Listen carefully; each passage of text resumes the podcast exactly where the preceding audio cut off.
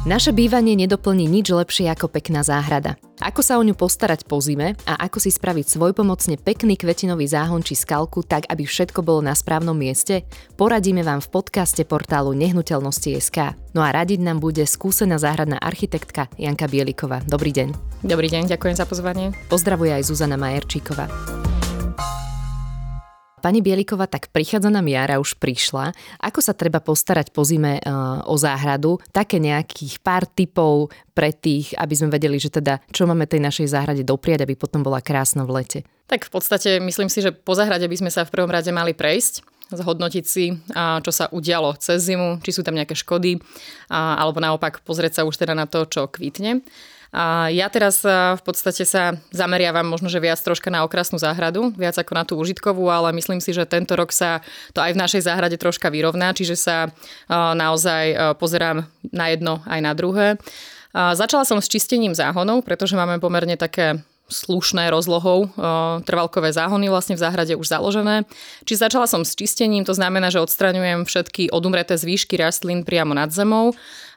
Tie rastliny, akými sú napríklad šalvie, lekárske alebo levandule, striham o niečo miernejšie. Striham samozrejme aj rôzne kvitnúce kríky, a takisto aj kríky drobného ovocia. Čiže naozaj myslím si, že v každom vlastne kútiku tej záhrady sa nájde nejakým spôsobom práca, ktorú by sme mali alebo mohli vykonať v jarnom období. No a samozrejme začínam už aj s výsevmi rôznych druhov zelenín alebo teda s predpestovaním priesad, ktoré neskôr pôjdu priamo do záhrady. A na čo si možno máme dať pozor pri strihaní kríkov? Tu vidím časté chyby pri strihaní kríkov vlastne na rôznych diskusných fórach, na sociálnych sieťach, pretože už sa to začína hemžiť e, príspevkami, ktoré bohužiaľ nie vždy sú úplne e, exaktné a pravdivé. Čiže ľudia potom buď spadajú do paniky, že o, toto som ešte nestihol spraviť, alebo naopak, že ja už mám dávno spravené ale e, v každom prípade sa môže stať, že to môže byť zle. Čiže pri tých kríkoch, ktoré sú kvitnúce e, v jarnom období, by sme mali ten res smerovať skôr e, vlastne na čas, kedy dokvitajú. To znamená napríklad taký orgován, zlatovka, ľudovo zlatý dážď, dulovec japonský napríklad. Tak tieto druhy naozaj strihajme až teda v období, kedy dokvitnú, pretože ak by sme ich ostrihali výrazne na jar alebo teda po zime, tak by sme prišli o kvitnutie, pretože oni vlastne kvety zakladajú na minuloročnom dreve zdravé. Ale napríklad také druhy, akými sú napríklad budleja alebo vajgelia, tak tie môžeme strihať pokojne aj teraz. A pretože vyrastajú vlastne tie kvety z letorastov, to znamená z tých nových výhonov, ktoré ešte len budú vlastne rásť na rastline. Čiže na to treba dávať pozor a ide vlastne o to, aby sme poznali tie rastliny, ktoré v záhrade pestujeme alebo ktoré aj chceme pestovať. A aby sme aj tie nové, ktoré vyberáme do záhrady, naozaj dôkladne poznali a vyberali teda správnu rastlinu na správne miesto. To je taká omielaná veta, ale veľmi dôležitá. No a práve preto sme si vás aj zavolali, aby ste nám presne povedali, že ako to máme robiť. Vy ste spomínali, že aj vy ste zameraná teraz skôr na okrasnú záhradu. Tak čo je to prvé, čo by sme, na čo by sme mali myslieť, keď si chceme spraviť svojpomocne nejaký kvetinový záhon? Ako už som povedala, tak mali by sme poznať ten priestor, ktorý máme doma, pretože napríklad aj ja sama zbožňujem vlhkomilné rastliny, zbožňujem paprade a rododendrony a rôzne iné teda typy rastlín, ktoré u nás na záhrade, pretože záhradu máme na Devíne, na suchom kopci Devínskom, tak tam by úplne neprosperovali. Čiže nesnažím sa ako keby umelo pretvárať ten priestor, ktorý mám k dispozícii, ktorý máme doma, ale vyberám tam naozaj rastliny, ktoré sa na dané stanovište hodia, čiže skôr také suchomilné trvalky a podobne. Čiže to je taký ten prvý krok, že mali by sme naozaj pochopiť ten priestor, ktorý máme k dispozícii a mali by sme si spraviť aspoň aký taký plán, pretože ja chápem, uh, aké to je náročné, keď idú ľudia do obchodu a, a pod tlakom tých emócií vidia všetko farebné, kvitnúce, nádherné a siahajú vlastne po tom, čo je aktuálne najkrajšie. Ja keď robím workshopy alebo teda školenie, aj priamo teraz v záhrade sme mali jedno školenie počas uplynulého víkendu, tak sme vysadzali vlastne trvalky, ktoré ani ešte nebolo vidieť. Čiže tie kvetinačiky boli, dá sa povedať, úplne prázdne, na oko prázdne, pretože naozaj v období marca ešte mnohé z tých rastlín spia. A videla som aj na uh, dievčatá, ktoré mi tam boli pomáhať, teda, že boli pri niektorých rastlinách také, že nevedeli vlastne uh, ani samozrejme o aký druh ide a, a boli troška zmetené z toho, že vysadzame takéto uh, kvetináče, ale je to úplne prirodzený stav, čiže netreba sa báť siahnuť vlastne aj po rastlinách, ktoré v tom danom období, kedy si ich kupujeme, nevyzerajú úplne vábne, pretože práve o to ide, aby sme vyberali rastliny, ktoré kvitnú v rôznych časových obdobiach počas roka. Tým si zabezpečíme to, že ten záhon bude naozaj krásny bude premenlivý. Čiže ak si zakladáme uh, takýto záhon napríklad na jar, tak naozaj sa môže stať, že gro tých rastlín, ktoré vysádzame, ani vôbec nevidíme. A vy ste spomínali ten plán, že je dobre si nejaký urobiť, tak čo by mal obsahovať? Že máme si, dajme tomu tú našu akože záhradku, ten kvetinový záhon možno aj nakresliť na papier a povedať si, že páčia sa mi takéto kvety, ale mám takýto priestor a možno tam by sa im nedarilo, alebo ako to urobiť? Určite je možné si takýto záhon naplánovať aj svoj pomocne, ale ak by som povedala, že je to jednoduché, tak by som asi klamala, pretože aj my sme vlastne na to študovali, aby sme vedeli tieto záhony navrhovať tak, aby boli naozaj zaujímavé počas celej tej sezóny. Čiže ak si niekto z našich poslucháčov chce takýto vlastne záhon doma vytvoriť, tak e, určite je veľmi dobré, ak si ho napríklad na štvorčekový papier nakreslí priamo v mierke. To znamená, že si určí jeden štvorček, či má meter krát meter alebo pol metra krát pol metra. A to už je úplne individuálne, čiže v nejakej mierke si ho zakreslíme vlastne ten záhon. A popozeráme si teda rastliny, ktoré sa nám páčia, vyberieme si, aké farby sa nám páčia, môžeme si ich zakresliť alebo teda zapísať do nejakej tabulky prehľadnej, kde vidíme, kedy kvitnú, ako kvitnú, akú majú výšku a šírku, čiže tých faktorov je naozaj veľmi veľa. To naozaj ako... veľká veda. Áno, je to je to z časti aj alchímia, nehovorím vôbec, že je to jednoduché, ale uh, poznám naozaj teda aj takých hobby zahradkárov, ktorí majú vytvorené úplne úžasné záhrady a práve a práve z toho dôvodu, že vlastne naozaj e, študovali, e, skúmali tie rastliny a hľadali tie najsprávnejšie možnosti vlastne na ten daný záhon, ktorý majú doma. A poďme ešte úplne, že od začiatku, že aký by mal mať podklad kvetinový záhon?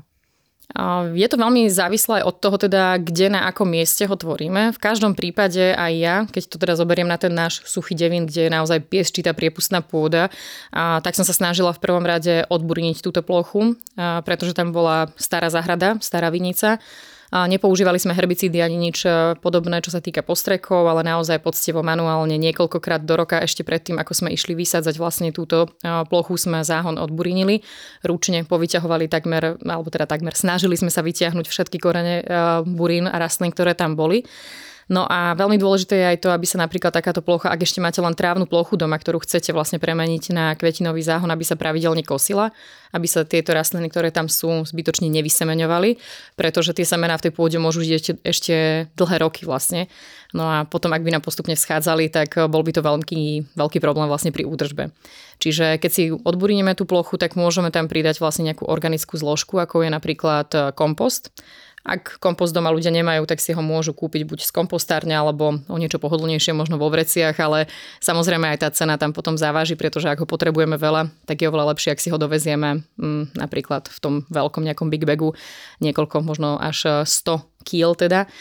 Mm, no a následne teda tento kompost tam zapracujeme, ak už máme dobre teda zvolený ten sortiment rastlín, tak môžeme pristúpiť potom k výsadbe. No a to je presne tá ďalšia otázka, že ako vlastne vyberať tie kombinácie kvetov.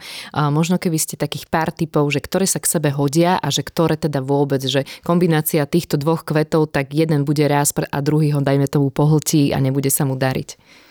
Tak keď to zase poviem možno na tom našom príklade, máme tam e, sucho, slnko, tak som vyberala druhy, akými sú napríklad e, echinacei, perovskie, stipy, šalvie, levandule a podobne, ale aj rôzne druhy cibulovín alebo hľuznatých rastlín, ako je napríklad e, eremurus, sú tam tulipány, korunkovky, e, perské, narcisy a rôzne aj malé druhy cibulovín, čiže tieto úplne v pohode ako keby so sebou ladia a aj sa im bude dariť na tom stanovišti. A rozhodne by som ich nekombinovala s druhmi, ako sú napríklad e, brunery, heuchery, papáďa a podobne, ktoré by som naozaj radšej už umiestnila teda do takého polotienistého a trošička vlhkejšieho záhona. Tá vlhkosť nebýva problém len pri pôde, čiže nebavíme sa len o pôdnej vlhkosti, ale aj o vzdušnej vlhkosti. Čiže ľudia si možno častokrát myslia, že ak napríklad budú takéto rastliny intenzívne zalievať niekde v radovej zástavbe, napríklad v okolí Bratislavy, kde je naozaj veľmi veľké teplo počas roka a naviac ak sú ešte tie radovky obohnané betónovými plotmi, kde to teplo úplne sála doslova, tak to niekedy nestačí. Čiže naozaj uh, treba brať do úvahy aj to, aby tie rastliny boli možno pri nejakých väčších kríkoch, pri stromoch väčších, ktoré im tú mikroklímu zlepšia a budú sa tam cítiť oveľa lepšie ako na takejto vyprahnutej púšti možno. No a existuje možno nejaké miesto, teraz ste to naznačili, že kde sa možno ten kvetinový záhon že výhradne nehodí, možno nejaký typ pôdy alebo nejaký teda stály tieň. Čo vidím dosť často, tak ľudia s tým trocha bojujú a myslím si, že je to taký naozaj boj s veternými mlynmi, pretože vysadzajú vlastne, alebo snažia sa vysadzať takéto rastliny pod vzrastlé ihličnany, ako sú napríklad smreky alebo jedle. A tam vzniká naozaj taký ten suchý tieň, ktorý je veľmi náročný na osádzanie. A jednak tam nepreprší ako keby cez tú hustú korunu častokrát vôbec ani kvapka vody. Je tam aj veľký tieň a také tie typické kvetiny kvitnúce takéto miesto znášajú pomerne zle.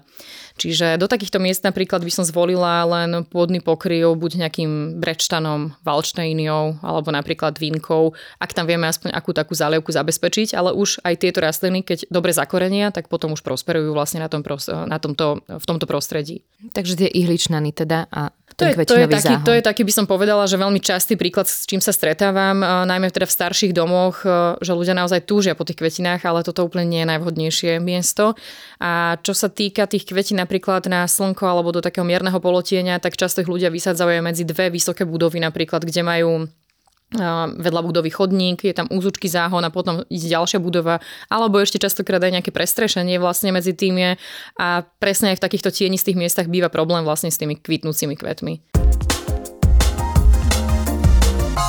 Milí poslucháči, ak aj vy snívate o krásnej a funkčnej záhrade, no ešte nemáte k tomu vytvorené podmienky, tak všetky ponuky bytov či domov si môžete pozrieť na portáli nehnuteľnosti.sk alebo si aplikáciu nehnuteľnosti môžete stiahnuť rovno do mobilu. Pani Bieliková záhrada bez buriny asi neexistuje a treba sa aj o ňu starať, respektíve ju ničiť, keď to takto mám povedať. Odporúčate dávať do kvetinového záhonu aj ochranu fóliu proti burine alebo nie? Neodporúčam absolútne. A myslím si, že ten, kto ma sleduje, tak vie, že som dosť veľkou bojovničkou proti týmto textíliám, ale priznávam sa, že aj ja som ich kedysi sama používala, pretože napríklad keď som vyšla zo školy a išla som pracovať do prvej firmy, tam to bolo absolútne bežné a normálne, a tá prax bola takto proste zaužívaná a jednoducho a nejak som to nevnímala možno vtedy až tak výrazne, ale aj vďaka relácii vlastne, v ktorej som bola 6 rokov, tak sme mali možnosť cestovať po zahraničí a teda aj tam som videla, a že žiadne z týchto záhonov zahraničných a z tých úžasných veľkých parkov, botanických záhrad nie sú zatextilkované. Tá burina tam samozrejme rástla, ale od toho je tá údržba pravidelná a všetko krásne fungovalo. Čiže... A čo tá textília spôsobuje? Prečo ste proti?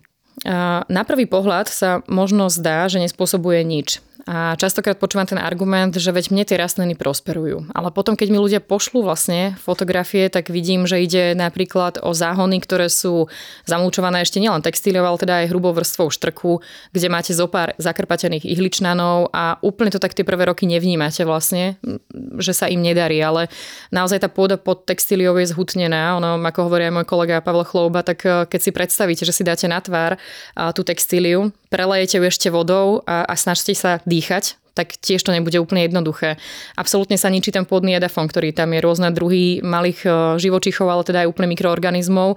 Vzduch ako taký, áno, z časti ňou prejde, ale keď si nadvihnem častokrát teda tú textíliu, keď ju odstraňujem, tak vidím, že aj korene tých rastlín, vlastne, ktoré tam sú, tak sa snažia naozaj koreniť priamo pod tou textíliou, pretože nemôže tá rastlina dýchať a rastlina teda dýcha aj koreňmi, podstatnou časťou. Takže sa naozaj snažia vytlačať hore uh, namiesto toho, aby išli smerom dole do tej krásnej vzdušnej pôdy a aj lepšie pracovali potom s vlahou, tak vytvárajú akýsi taký len koreňový koláč vlastne pod tou textíliou, častokrát aj nad tou textíliou, pretože sa snažia chudence bojovať z každej sily. Častokrát sa stretávam teda aj s tým, že tie buriny, ktoré aj nalietajú z vrchnej časti, vlastne takým stačí naozaj len trošička prachu a prichytia sa. Napríklad taký pír vôbec tiež nemá problém a absolútne prerastie vlastne tú textíliu, e, poprepíchajú, čiže tam sa úplne stráca ten účinok. No a naviac, e, po pár rokoch tá textília začne úplne degradovať, začne sa rozpadávať, po zahrade nám často lietajú kúsky textílie, my ju chceme potom vytrhať, ono sa nedá, pretože už tie korene sú prerastené touto textíliou. Čiže z môjho pohľadu naozaj e, nevidím žiadny význam v jej používaní. A ešte naviac vlastne tie trvalky, ktoré chceme mať krásne, zapojené porasty, krásne husté vlastne kvitnúce tieto záhony, tak nerastú tak, ako by mali, pretože vlastne sa nemajú ako prerásť, pretože tá textília je tam naozaj teda od toho, aby sa nerozrastali ani buriny, ale nerozrastajú sa nám ani tie rastliny, ktoré tam máme posadené. Čiže na oko to môže vyzerať tak, že počas tej prvej sezóny nám pomôže, ale opak je pravdou ale potom naozaj tej buriny sa len tak ľahko nezbavíme. A čo je e, podľa vás lepšie dať pomedzi kvety? A teraz tu mám otázku, že mulčovaciu kôru alebo kamienky, ale hneď ako ste hovorili o tej textílii, tak to sa väčšinou dáva práve na tú textíliu. Vôbec tam nevidím problém ani v jednom, ani v druhom, ak sa používa, ale tiež sa musí akýkoľvek mulčovací materiál používať s rozumom. A na slnečných e, suchých miestach e, často využívam teda aj ja drobný štrk, taký ostrohranný, rôzne druhy štrku. Väčšinou teda v tých prírodných odtieňoch opäť sa mm, nejak vyvarovávam tým bielým, krásnym mramorovým štrkom, pretože aj to je dosť nezmyselné z môjho pohľadu v našich záhradách ale uh, nebráni sa ani tomu, ak sú, a rovnako tak aj ja som to teraz v našej zahrade robila, tieto trvalkové záhony premulčované len organickou zložkou, to znamená tenkou vrstvou kompostu. Uh, rastlinky naozaj majú aké také živiny ešte z tohto kompostu. Uh, burina sa eliminuje, dá sa povedať aj týmto, ale samozrejme ten priestor musí byť predtým dokonale odburinený. Čiže zase netreba si myslieť, že nám buriny vôbec nebudú vyrastať v týchto záhonoch, ale ak ma sledujú teda ľudia aj na sociálnych sieťach, tak ja tam pridávam dosť často fotografie aj z našej zahrady, ale aj z iných, kde to krásne funguje bez textílie a naozaj do tých záhonov stačí vojsť niekoľkokrát do roka, pretrhať buriny a ak sú dobre založené tie záhony, to znamená, ak je tam dobrá hustota tých trvaliek, tak sa krásne zapoja, vytvoria súvislý porast a tá burina schádzajúca vlastne už nemá šancu, pretože je tam veľmi veľa tieňa pre ňu a tie malé semienka potom vlastne, keď vykričia, tak zároveň aj potom zomierajú. No a treba potom ten kvetinový záhon aj nejako hnojiť alebo nie? Že keď už spravíme nejaký dobrý podklad, tak ten potom vydrží a nie je to potrebné. Ja sa prikláňam k tomu, že keď tak e, používam vlastne práve túto organickú zložku, ako je kompost, a tým, že každú jar teda zakompostujem, ak je to potrebné teda tento priestor, tak dostávam vlastne k rastlinám eh, aj potrebné živiny, ale veľmi to závisí od toho opäť, aké druhy rastlín uh, pestujeme. Ak sú to naozaj rastlinky ako uh, nejaké napríklad delfinium, alchemilka a podobné, ktoré majú radšej také vlhkejšie, humoznejšie a výživnejšie pôdy, tak tým doprajem uh, v podstate tú vrstvu kompostu, dajme tomu aj um, každý rok. Ale ak sa bavíme naozaj o týchto rastlinách, ktoré už som spomínala, ako je stipa, kavil, E, šalvia, levandula, echinacea a iné teda suchomilné rastliny, tak e, tým by som povedala, že viac vyhovuje, ak toho majú všetkého akoby menej. Pretože často sa stretávam napríklad aj s tým, že už teraz spomínané stipy alebo šalvie hajné bývajú také na záhonoch, e, keď to poviem asi v úvodzovkách, že rozcapnuté, ale nedržia skrátka pekne, nie sú kompaktné, ale sú také, že, že na prvý pohľad vidíte, že im niečo chýba, tak tam býva väčšinou problém s tým, že ľudia ich veľmi hnoja a veľmi ich zalievajú pretože si myslia, že niečo tej rastline je, tak jej doprajem. Ale opak je pravdou zase, pretože tieto rastliny sa naozaj odvďačia skôr za to málo, keď si ich nebudeme úplne hýčkať a vtedy budú naozaj krásne, kompaktné a vzpriamene rastúce. A keď sa mi veľmi páčia okrasné trávy a chcela by som ich nejako zakomponovať aj do toho kvetinového záhonu, je to dobrý krok alebo prípadne, že aké trávy môžem dať aj do kvetinového záhonu? Je to úplne úžasný krok, pretože vlastne oni sa s trevelkami veľmi pekne doplňajú a rovnako tak aj s rôznymi okrasnými kríkmi, ale môžu tam byť aj rôzne kríky drobného ovocia zakomponované napríklad. A poslednú dobu si myslím, že zažíva taký veľký boom napríklad muchovník. Čiže tam naozaj tú vertikálnu uh, časť môžeme vlastne dosiahnuť, alebo to členenie teda rôznymi typmi rastlín. No a trávy sú teda výborné z toho dôvodu, že počas roka sú krásne sviežo zelené väčšinou, alebo teda aj rôzne iné odtiene môžu mať podľa druhu. No a vlastne ten wow efekt nastáva potom v jesenom období, keď nám už väčšina trvaliek dokvita, čiže sa krásne vystriedajú vlastne v týchto um, efektoch.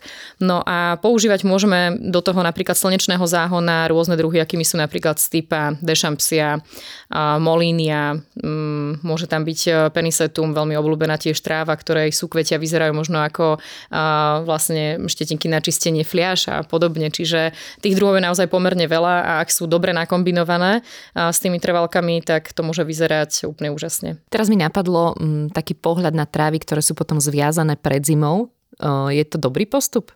No, pre mňa je to taký smutný pohľad, musím povedať, aj keď áno, viem, že teda opäť aj toto sa častokrát nachádza v rôznych typoch a radách, že treba trávy zväzovať hneď v oktobri, v novembri, ale zase keď si to predstavíme naozaj, že to ich hlavné kvitnutie a tá krása prichádza práve v tomto období a ešte aj ten zimný efekt môže byť úplne dokonalý, keď namrznú tie súkvetia, tak eh, pre mňa je to obrovská škoda, keď ich niekto zväzuje.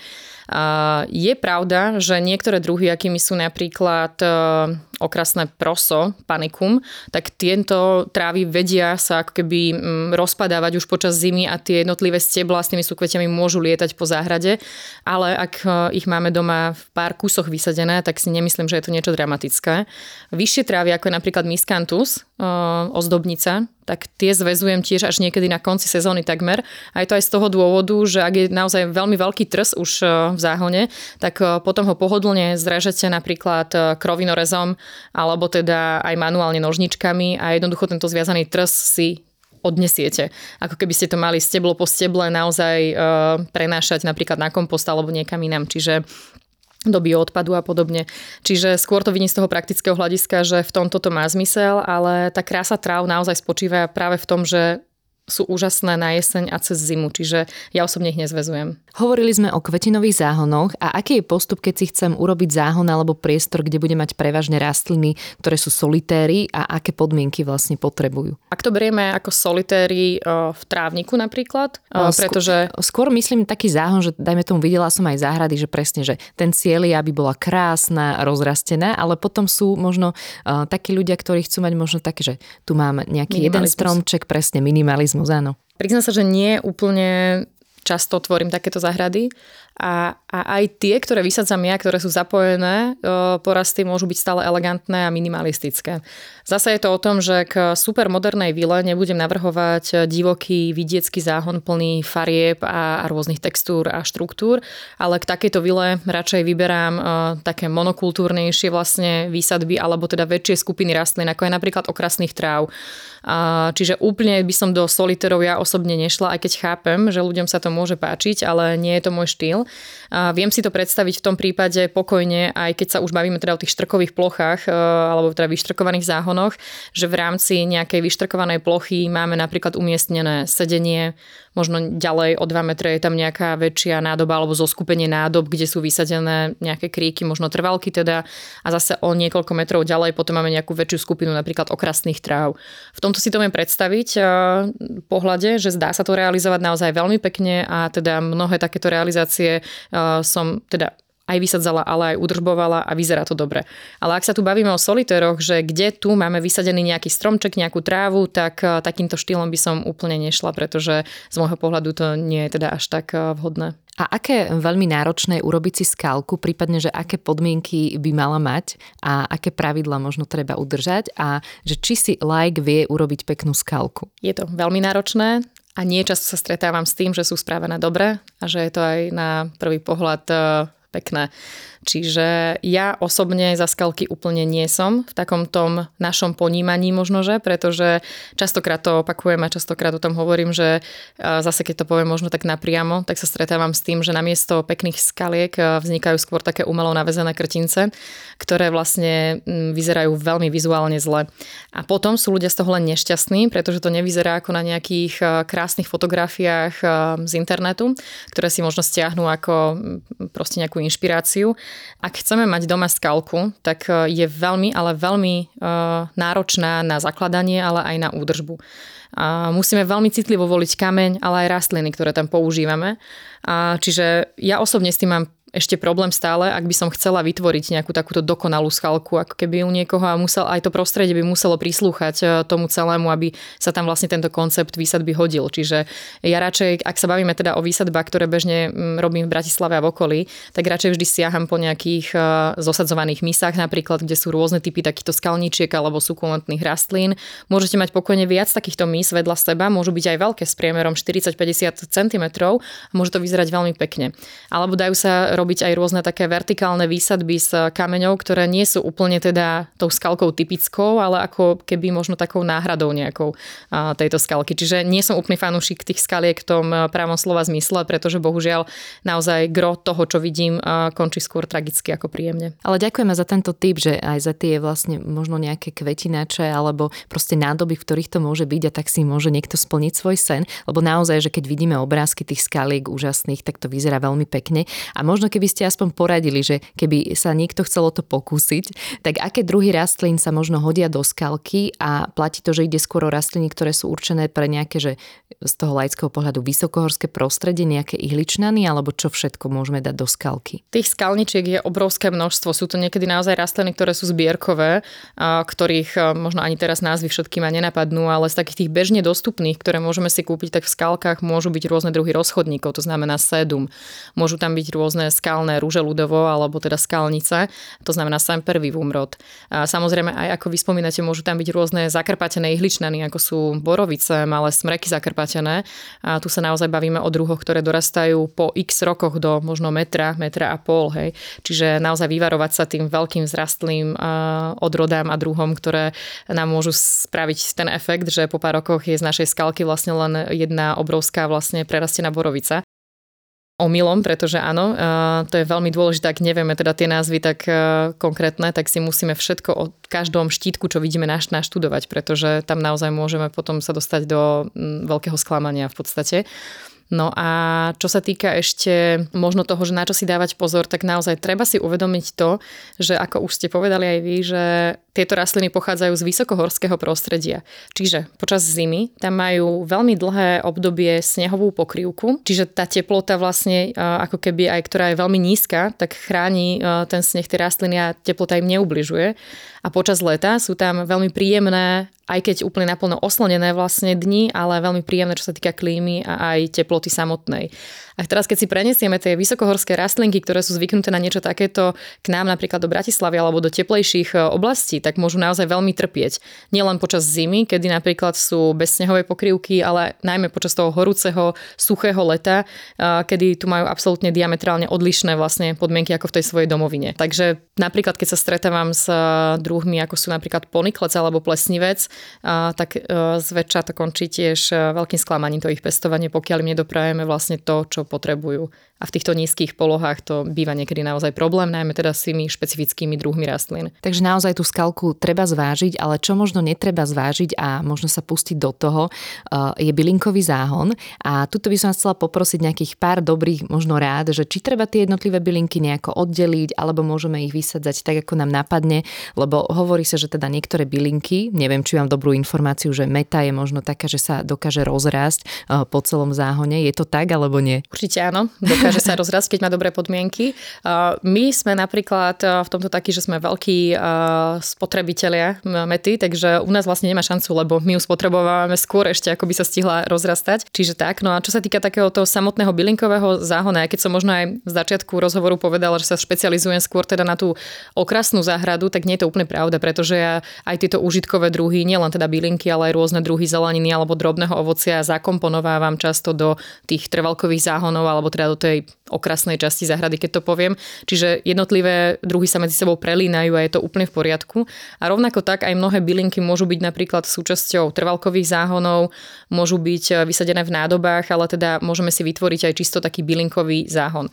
Ja rovnako tak teraz eh, v záhrade budem vlastne takýto záhon vytvárať, bude susediť eh, s vinicou, s rúžami a následne teda pred nimi budú vysadené rôzne typy byliniek. Opäť tých, ktoré môžu byť na slnečnom stanovišti a ktorým sa tam bude dariť ale sú to tie najbežnejšie také stredomorské bylinky, akými sú napríklad rozmarín, saturejka, levandula, šalvia lekárska a podobne teda. Napríklad ešte tam môže byť aj materina dúška napríklad, ale už e, tieto typy ako je napríklad meta, medovka umiestňujem skôr do takého polotienistého miesta. Samozrejme ešte s dostatkom slnka, ale je tam trošička vlhkejšia teda pôda, pretože týmto rastlinám napríklad vyhovuje skôr to. Ak by sme tieto stredomorské rastlinky prelievali, tak by sa im veľmi nedarilo a naozaj potrebujú takú priepustnú, suchšiu pôdu a vtedy budú úplne výborne prosperovať. Slnečné miesto vlastne, tie silice úplne krásne vyznejú vlastne v tých bylinkách a potom e, naozaj z nich dostaneme úplne maximum. A aké bylinky si môžeme dať ešte do toho trvalkového záhonu, čo ste spomínali? Ja využívam, dajme tomu už teraz spomínanú aj tú šalviu lekársku napríklad v týchto záhonoch, aj levandulu e, využívam v podstate v týchto záhonoch, ale aj rôzne iné typy, možno trvaliek na prvý pohľad, ako je napríklad agastachia alebo kalamita nepeta, pretože aj tieto rastliny ktoré sú asi v prvom rade pestované iba ako okrasné rastliny, môžeme využívať na rôzne čaje, do, ako prísadu do jedál, šalátov a podobne. Čiže veľmi veľa druhov z týchto aj bežne pestovaných trvaliek sa dá využívať v kuchyni alebo napríklad aj pri príprave nejakých domácich produktov, čo sa týka kozmetiky. Pani Bieliková, ďakujem veľmi pekne za všetky cené rády, lebo verím, že by sme o tom vedeli ešte veľmi rozprávať, ale už nie je na to priestor a dúfam, že sa spojíme možno aj v budúcnosti, aby ste nám o záhrade povedali oveľa viac. Ďakujem aj ja a verím, že sa ešte počujeme. Pekný deň vám želá Zuzana Majerčíková.